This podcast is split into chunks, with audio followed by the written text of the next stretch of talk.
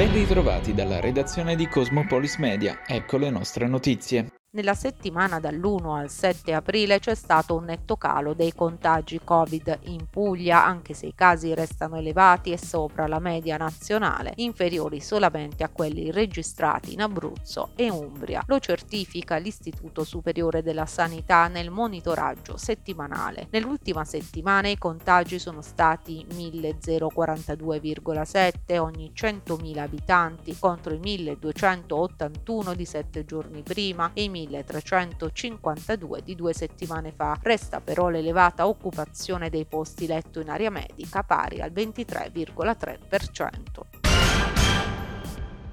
Coronavirus Italia sono 66.535 nuovi casi positivi registrati nelle ultime 24 ore secondo il bollettino diramato dal Ministero della Salute dell'8 aprile, mentre ieri erano stati 69.596. I tamponi effettuati sono 442.029, la percentuale di positivi è al 15%. 144 sono i decessi. Sul fronte dei ricoveri, i pazienti Covid in terapia intensiva sono in totale 462 con 52 nuovi ingressi, mentre nei reparti ordinari sono 10.102. In Puglia si registrano 5.352 nuovi casi di contagio su 32.299 test e 9 morti. Nel Tarantino si rilevano 770 positivi. Delle 111.314 persone attualmente positive, 679 sono ricoverate in area non critica e 38 in terapia intensiva. Nei giorni scorsi una pattuglia del commissariato di Martina Franca è intervenuta per la segnalazione di una donna che aveva manifestato l'intenzione di volersi lanciare nel vuoto dall'impalcatura di un cantiere della zona. I poliziotti hanno cercato di scongiurare il gesto disperato della donna che nel frattempo si era arrampicata più in alto sull'impalcatura. Dopo averla raggiunta e rassicurata, gli agenti hanno approfittato di un attimo di distrazione riuscendo a portarla in salvo. I sanitari del centro 118 sono intervenuti per assicurare le prime ed essenziali cure mediche, ma la donna, rifiutando il trasporto all'ospedale locale, ha voluto rientrare nella propria abitazione accompagnata dalla madre giunta sul posto. Un via vai che non lasciava dubbi con tossicodipendenti anche fermati e trovati con la droga in tasca. Al quartiere Tamburi i carabinieri hanno scovato un'altra piazza di spaccio, stavolta gestita incredibilmente da un minorenne. Il ragazzo aveva adibito una macchina abbandonata come nascondiglio per lo stupefacente e anche la perquisizione personale ha sortito i suoi effetti. Ritrovati nella disponibilità del giovanissimo pusher 1,6 grammi di cocaina e 23,1 di eroina, nonché 229 euro 1,60 in contanti. Per il minore sono scattati gli arresti domiciliari presso l'abitazione di un parente. Inaugurata stamattina all'interno del Museo Archeologico Nazionale di Taranto la mostra L'età dell'oro, la muta dell'artista Federico Gori a cura di Eva degli Innocenti e Lorenzo Madaro. L'opera, pensata e progettata appositamente per il Martà, è costituita da una teca in legno e vetro trasparente strutturata su più livelli, contenente una serie di sculture in oro, argento, bronzo, rame e ferro realizzate a partire dall'esuvia di 28 serpenti. Sì, abbiamo vinto il bando PAC, il piano per l'arte contemporanea della Direzione Generale Creatività Contemporanea del Ministero della Cultura, con eh, quest'opera Site Specific eh, di Federico Gori, quindi l'artista che ha creato L'età dell'oro, quindi un'opera che rimarrà all'interno delle collezioni permanenti del, del museo, un'opera Site Specific e al contempo in realtà questa mostra è anche una mostra personale delle opere di Federico Gori con un dialogo fra archeologia e arte contemporanea. Per noi è un traguardo importante perché in realtà è un progetto eh, a cui lavoriamo da, da tempo, eh, sempre in una logica di un museo che è produttore di cultura e che eh, si unisce appunto alla creatività eh, contemporanea degli artisti. Dal 2016 il Museo Archeologico Nazionale di Taranto ha incluso nel suo piano strategico l'arte contemporanea come elemento fondante del suo eh, progetto scientifico e culturale e perseguiamo sempre appunto l'idea di un museo non con un semplice contenitore ma un museo che coprogetta eh, con le eccellenze e soprattutto con gli artisti.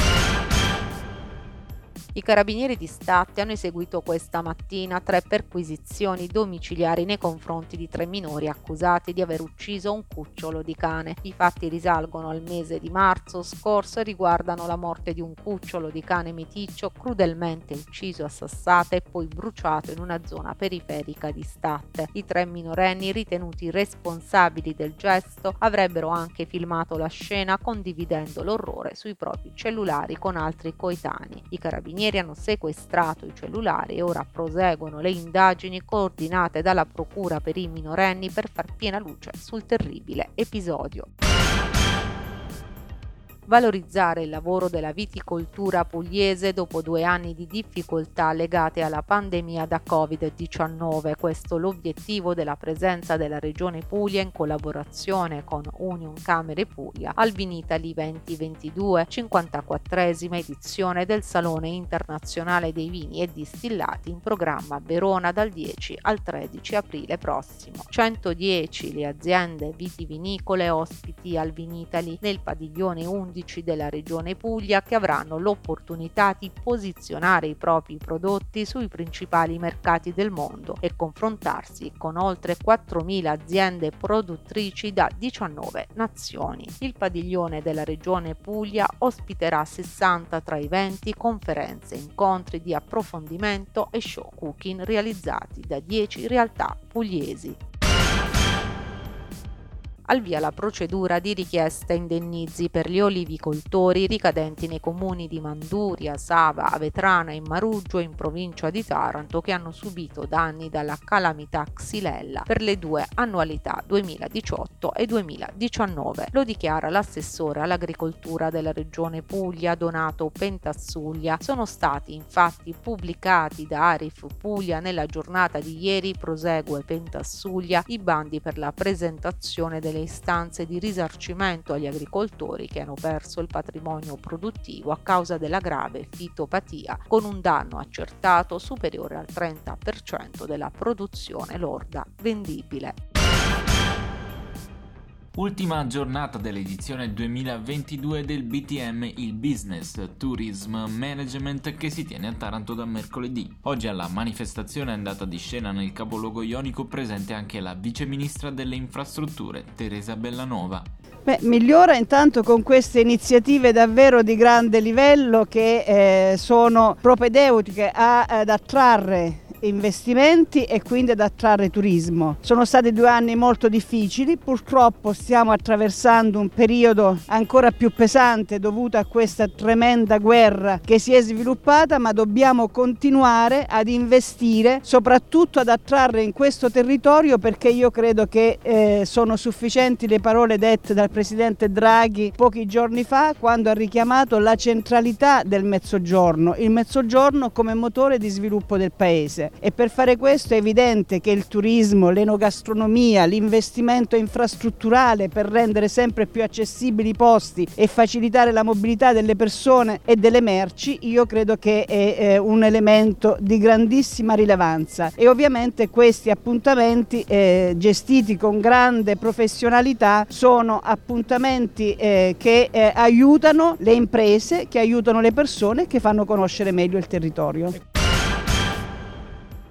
Per la maglia e la nostra città, tutti a Messina, Canama Salvà da una parte. I nostri colori da difendere, la nostra maglia da sostenere, tutti allo stadio dall'altra. Lo scontro salvezza che domenica andrà di scena al Franco Scoglio di Messina si gioca già tra le tifoserie a ben più di 48 ore dal fischio d'inizio del signor Alessandro Di Graci della sezione di Como. I rossoblù sicuramente arrivano al match dopo essere tornati a respirare. La vittoria per 2-0 ottenuta contro il Monopoli mercoledì è la prima del 2022 e ha condotto i ragazzi di Mister La Terza alla soglia dei 40 punti. Il Messina invece ha parzialmente rallentato la sua rincorsa alla salvezza diretta, senza passare cioè dalle forche caudine dei playout, impattando per 0-0 domenica in quel di Andria e adesso si trova a 37 lunghezze. Conquistare i tre punti tra siciliana significherebbe permanenza matematica in C, questo i tifosi del Taranto lo sanno e hanno voluto caricare la squadra esponendo uno striscione sopra il sottopassaggio di Viedante. Di contro anche i supporters giallo giallorossi non vogliono lasciare nulla di intentato, anche loro hanno fatto leva sulla maglia e sui colori che Messina indossa con orgoglio. Lo sfondo è quello della Madonna della Lettera che sorveglia l'ingresso al porto e che rivolge un augurio anche a chi sbarca nella Trinacria. Benediciamo voi e la nostra città. Ecco, crediamo che le benedizioni saranno in forma ridotta quando arriverà la squadra del Taranto, ma a parlare con buona pace di tifosi e madonne sarà solamente il campo. Questa era l'ultima notizia. Dalla redazione di Cosmopolis Media è tutto. Al prossimo notiziario.